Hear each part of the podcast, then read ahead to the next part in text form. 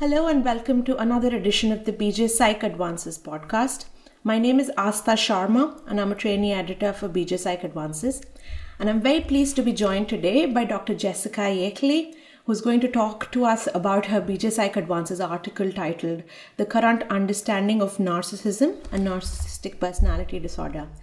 Uh, Dr. Yakeley is a consultant psychiatrist in forensic psychotherapy director of the Portman Clinic, and director of medical education at the Tavistock and Portman NHS Foundation Trust here in London. She's also the editor of the Psychoanalytic Psychotherapy Journal and a fellow of the British Psychoanalytical Society. Thank you so much for joining us today.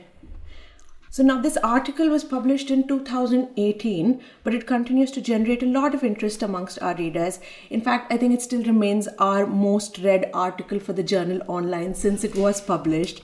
So uh, we're really excited to be recording this podcast today with you. You talk in the paper about the origins of this concept in Greek mythology and the famous legend of Narcissus.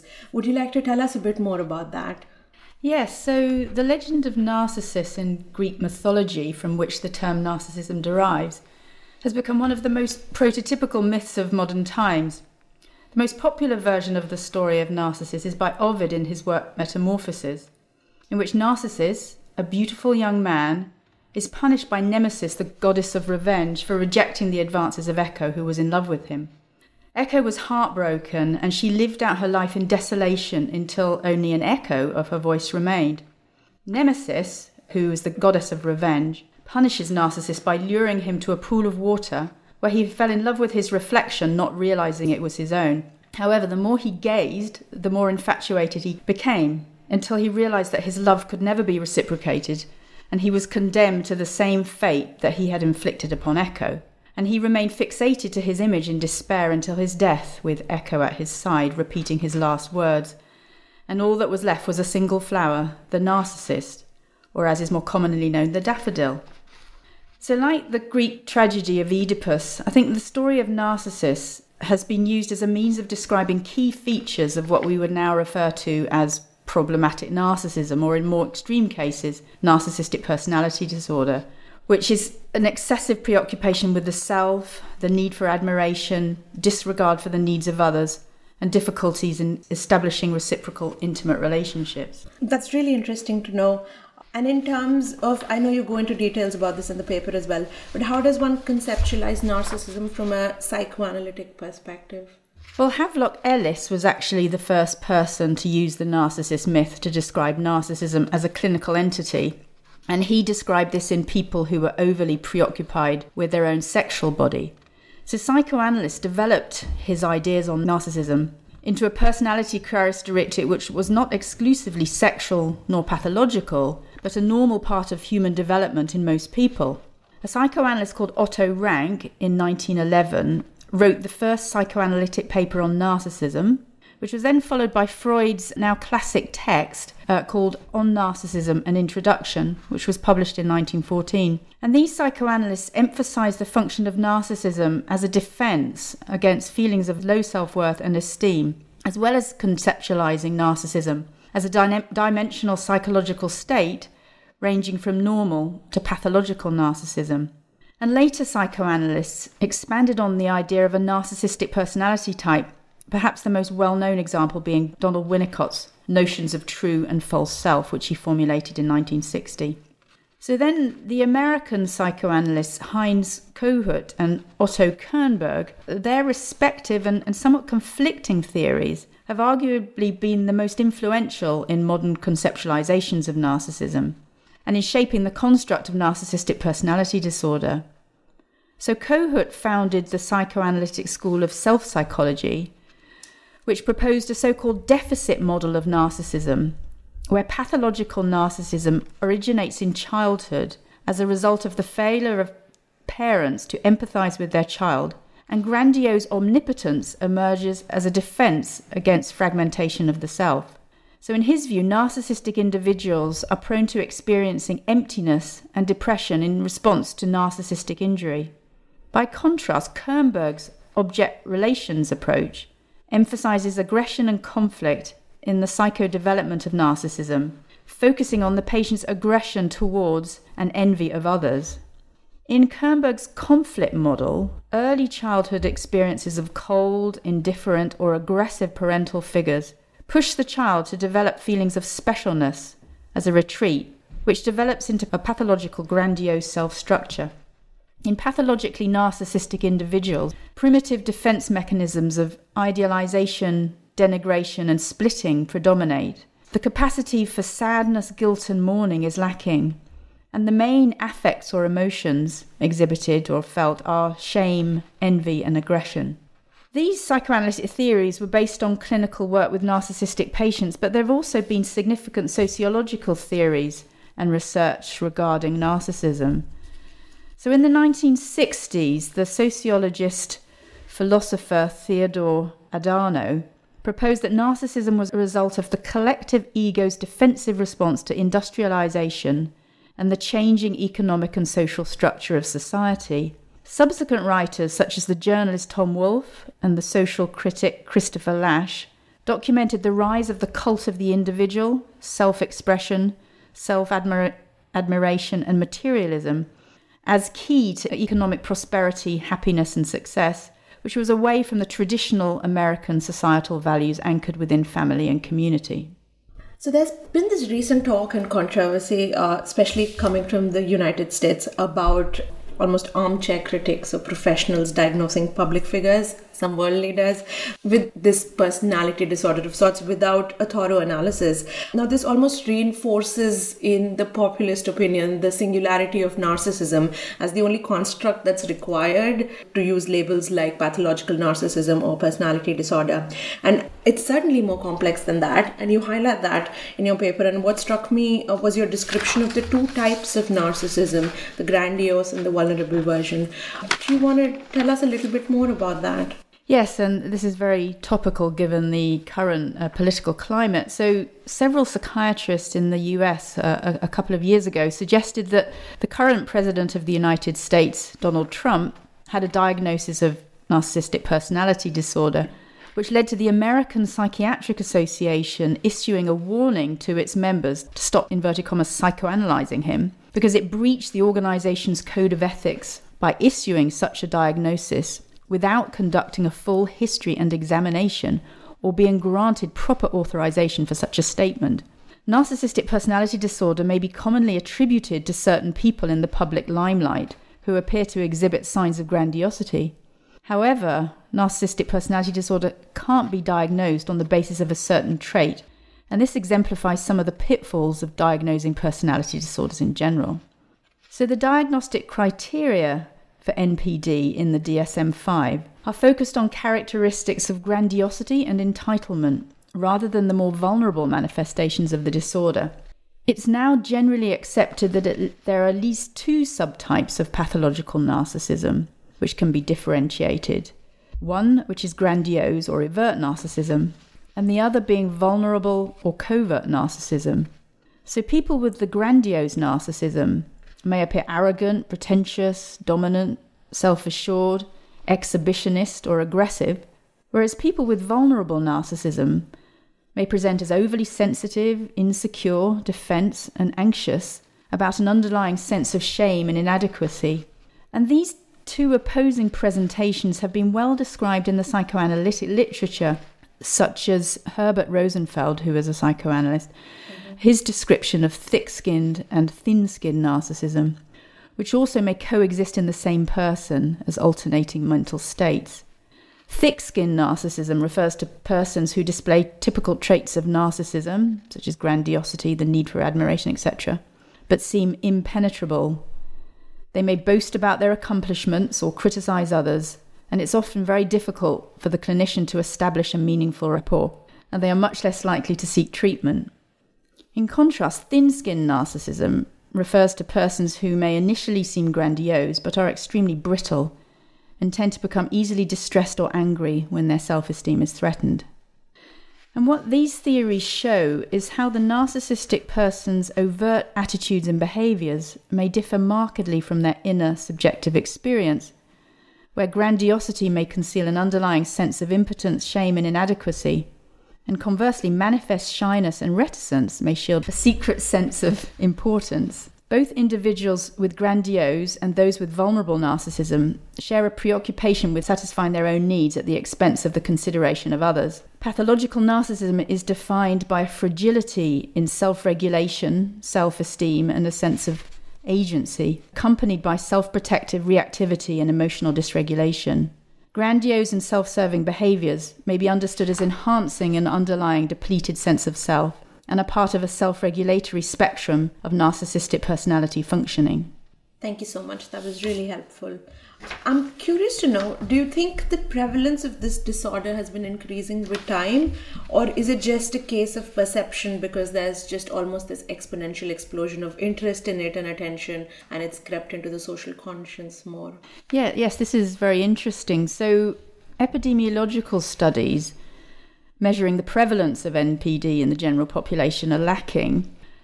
Community studies of the prevalence of personality disorders in general have been hindered by their small sample size and their confinement to specific geographical areas, such as individual cities, which has limited statistical analysis of the socio-demographics of NPD. So, a systematic review of studies in 2010 reported the prevalence of NPD in adult non clinical samples found seven studies using structured or semi structured interviews to assess for personality disorder, in which the mean prevalence of NPD was 1.2% and the range 0% to 6.2%. The most recent and comprehensive of these studies is the WAVE 2 National Epidemiological Survey on Alcoholism and Related Conditions, which was a large nationally representative epidemiological survey of 34,000 uh, and 93 civilians in the United States carried out between 2000 and 2000, 2004 and 2005, which assessed alcohol and drug use, psychiatric disorders, and the risk factors associated with and the consequences of alcohol and drug use by conducting face to face interviews. This survey showed an overall prevalence rate of NPD of 6.2%, with rates greater for men at 7.7% than women uh, at 4.8%. NPD was also significantly more common in black men and women and Hispanic women, younger adults, and people who were separated, divorced, widowed, or never married. High co occurrence rates of substance use, mood, anxiety disorders, and other personality disorders were observed. The prevalence of MPD in the UK is not known as it has not been specifically measured in the large scale studies of the prevalence of mental disorders here, such as the British Psychiatric Morbidity Surveys. NPD has a relatively low prevalence rate in most clinical samples of patients with mental or personality disorders. Depression and dysthymia are the most commonly found comorbid mental illnesses in NPD. And symptoms of NPD, in particular grandiosity and inflated self esteem, may be seen in the manic phase of bipolar disorder, and it's not clear whether the comorbidity between the two disorders is a reflection of shared vulnerability or is just an overlap of diagnostic criteria. NPD is a relatively common comorbid disorder in drug and substance disorders and has also found to be comorbid with anxiety, depression, anorexia nervosa, and post traumatic stress disorder. The overall relatively low prevalence rates of NPD reported in samples from both clinical settings and the general population may in part be due to the narrow concept identified by the DSM 5 diagnosis, which doesn't capture the more vulnerable aspects of pathological narcissism. And also, a formal diagnosis of MB- NPD is less frequently made by psychiatrists here in the UK than in the US and the specific treatment modalities adapted for this disorder are generally less available here than in the US. And this may in part be due to the ICD 10, uh, which is more commonly used here as a diagnostic system, in which NPD is not listed as a recognized specific personality disorder. Regarding narcissistic traits, some empirical studies have found that rates of narcissism in American college students from the 1980s to the current day have increased which has been described as an epidemic of narcissism within American society. Cultural studies have suggested that the US is seen as a more narcissistic st- society, in which individualism, professional success, fame, and material wealth is celebrated, in contrast to Eastern cultures within Asia and the Middle East, which promote collectivism and more shared parenting practices, and where self reports of narcissistic traits have been shown to be lower than in Western countries such as the US. However, these studies should be interpreted with caution. We've been speaking so far about the pathological version of narcissism and NPD. Are there situations where narcissism as a trait can be adaptive or even helpful for a person? Yes, well, we all need to possess a certain degree of narcissism to be able to establish and maintain healthy relationships with others. So, this should develop in childhood as a, as a result of internalizing our experience of good enough caregivers. In order to develop into healthy adults, we must be able to draw from the experience of having been cared for in order to be able to care for ourselves and others.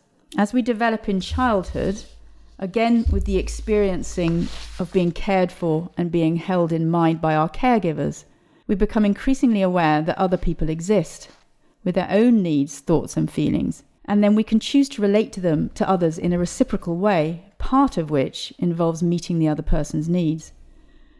We start to invest in the other person, meaning that we allow a sense of trust and care to develop mutually. But in many persons who suffer narcissistic type difficulties, they often have experienced their needs not being completely met in infancy and early childhood. In childhood, age appropriate narcissism is normal. In normal development, small children are able to feel proud of their accomplishments, showing off and enjoying being admired. Key developmental achievements, such as learning to walk, tying one's shoelaces, or drawing a picture, are all examples of events that tend to be encouraged and praised in healthy childhood. This contributes to a capacity to feel a sense of pride about one's achievements later in life. In adolescence, Self centeredness and a lack of sensitivity towards the feelings of others are also examples of age appropriate narcissism. However, if these features persist, persist well beyond adolescence, an excessive tendency towards meeting one's own needs at the expense of those of others could be seen as a manifestation of problematic narcissism. You mentioned a little bit earlier about um, ICD, and I was curious uh, to see what your opinion was about the current place of uh, NPD in clinical nosology because it's still not recognized by ICD while it's it's been there in DSM since many versions now. Yes, so well, a, a categorical diagnosis of MB, NPD has actually existed in the DSM since the third edition, uh, published in 1980.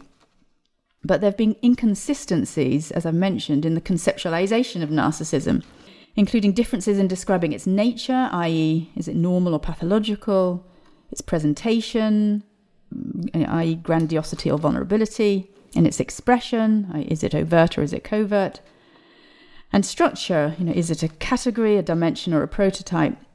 And all these inconsistencies have been reflected in the limited descriptions of these areas in the DSM 4 definition of NPD, which focus more on the grandiose manif- manifestations rather than the vulnerable ones. There was an attempt at ameliorating these shortcomings in a new model of personality disorder as a categorical dimensional hybrid, which was intended to become the official approach to the diagnosis of all personality pathology and disorders in DSM 5 which aim to increase the validity of mental disorder diagnoses by incorporating dimensional assessment, which is particularly relevant to NPD given its place within a dimensional spectrum of severity of narcissism from normal to pathological. However, disagreements within the personality disorder research community, as well as within the American Psychiatric Association, resulted in this new model of personality disorder not being adopted by DSM 5.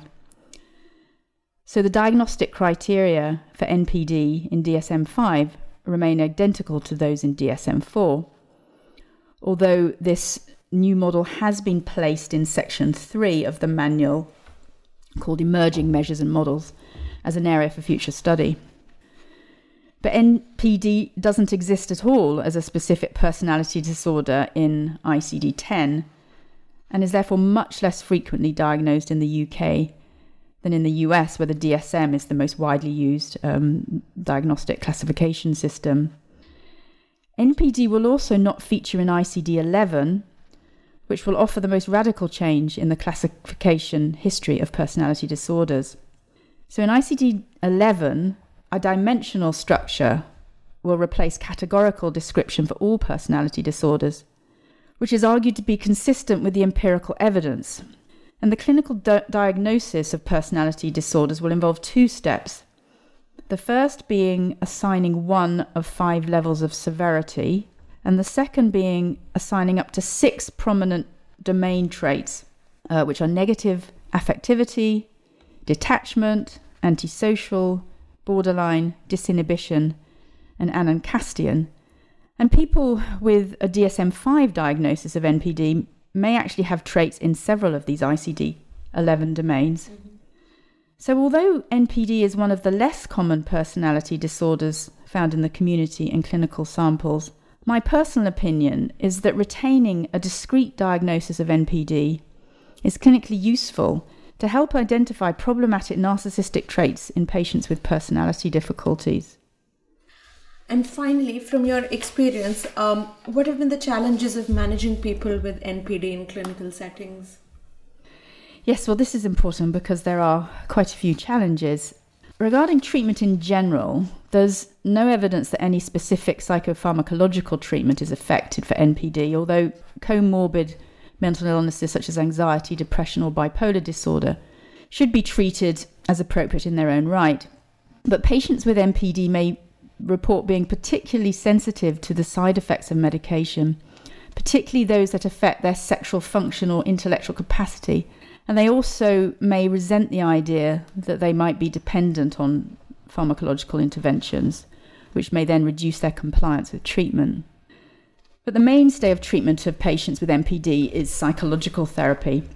And psychotherapeutic treatments of NPD have been developed from within two main traditions the psychoanalytic psychodynamic approaches and cognitive behavioral approaches. And these two different approaches differ by be, being based on distinct theoretical models, paradigms, and frameworks. But they also share certain techniques and therapeutic interventions.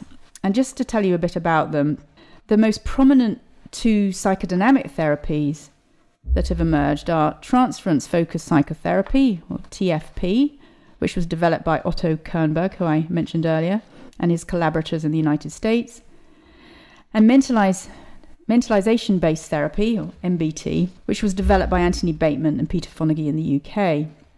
And from the CBT framework, the most prominent psychological therapies developed to be used for patients with NPD are schema focused therapy, or SFT, which was originally developed by Jeffrey Young and his colleagues in the Netherlands, and dialectical behavior therapy, DBT, developed by Marsha Linehan in the US. Now, it's interesting that all of the forementioned therapies were originally developed and evidenced in randomized controlled trials for the treatment of borderline personality disorder, not NPD uh, originally and they've been subsequently adapted for NBT, but to date there haven't been any RCTs specifically carried out on patients with NPT. Also, there is increasing support for a more integrated approach to the treatment of personality disorders, including NB- NPD, with the recognition that different modalities and techniques can be used synergistically and in a stepwise fashion for the different presentations and developmental stages of NPD. But regardless of therapeutic modality, Common strategies and techniques are found to be useful in the treatment of NPD, such as the necessity of building a positive therapeutic alliance. People with NPD present many challenges. Those that present to primary care or secondary mental health services may present with a variety of complaints, although the diagnosis of NPD is often not recognized. But a common theme is that their experience of life, and in particular their relationships, does not live up to their elevated standards and expectations. They may also present in crisis, describing difficulties and complaints from family, friends, or employers, or legal sanctions that they don't accept. Or they may be referred to mental health services due to comorbid mental conditions such as depression or suicidality. Other manifest difficulties include social isolation, sexual dysfunction, irritability and aggression, and an increasing reliance on drugs, and or alcohol to elevate mood. They may complain of feelings of emptiness, dysphoria and despair, or feelings of shame, humiliation and worthlessness, which may predominate particularly in relation to events such as the breakup of a relationship or loss of their employment. They often have little insight into the fact that their difficulties might be due to problematic personality traits and instead externalize their problems onto others. A sense of victimhood or entitlement is common, with the patient blaming others for treating them badly or criticizing them for faults that they see in other people but deny in themselves. And if the diagnosis is made, it's often rejected as this challenges their sense of specialness or may accentuate feelings of low self worth, shame, and humiliation. People with MPD are often difficult to engage in treatment, which underscores the importance of gradually building a therapeutic alliance with mutually agreed goals within a clearly outlined treatment frame in the initial stages of any treatment offered. They may seek therapy after several failed previous treatments, and premature termination or sudden dropout is common. If a therapeutic process can be initiated, frequent ruptures within the therapeutic relationship should be anticipated, which are often precipitated by the patient feeling criticized or unfairly treated by the clinician. The patient may also resent the perceived power or expertise of the clinician and reject tr- the treatment offered to them. On the other hand, the narcissistic patient may wish to please the therapist and be their favorite patient, and are very skilled at learning what is expected from them in therapy, and may report improvement without evidence of any real therapeutic change. Other difficulties include sensitivity to developmental changes such as marriage, childbirth, or aging, and sudden life events that can disrupt the treatment alliance. They also may have poor tolerance of affect, particularly feelings of shame, humiliation, and vulnerability. They may present with or develop suicidal ideation and behavior. And they may also exhibit aggressive, antisocial, or psychopathic features which are associated with a poorer prognosis. Feelings of shame and humiliation, as I've mentioned, um, which may arise in relation to perceived slights and lack of respect from others, are, are often a central conflict for people with MPD, and, and this may cause particular challenges within the therapeutic relationship. The offer of therapeutic help in itself may precipitate feelings of shame due to them equating weakness and vulnerability with being a patient. Such feelings of vulnerability may be experienced as intolerable and are defended against by defense mechanisms of projection, grandiosity, and omnipotence within the relationship between the patient and the therapist, so that the therapist is the one who feels shameful and inadequate. And, inadequate. and these are what we would call countertransferential responses in the therapist may be understood psychoanalytically as an unconscious communication from the patient to the therapist of his problem in receiving and using help via the process of projective identification, in which the therapist is made to feel the feelings that the patient disowns. So these treatment challenges highlight the complex countertransference responses that may be provoked in clinicians, such as frustration, anger, or therapeutic nihilism, or on the contrary, feelings of specialness and therapeutic expertise. And this highlights the importance of regular clinical supervision, reflective practice, case discussion groups, or, or groups, regardless of the treatment modality, in which the clinician's feelings can be safely explored to gain insight into the patient's psychopathology and interpersonal difficulties and the way they impact on the therapeutic relationship. It should be recognized, however, that feelings of shame and resentment in therapists and other professionals in contact with narcissistic patients may make it particularly difficult for them to seek or effectively use supervision, with the risk that unhelpful or even punitive countertransference responses from clinicians, for example, refusing access to treatment, may go unchecked. Thank you so much for your enlightening description about a clearly complex topic.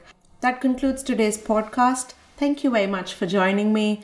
Until next time, goodbye. Thank you for listening to this BJ Psych Advances podcast.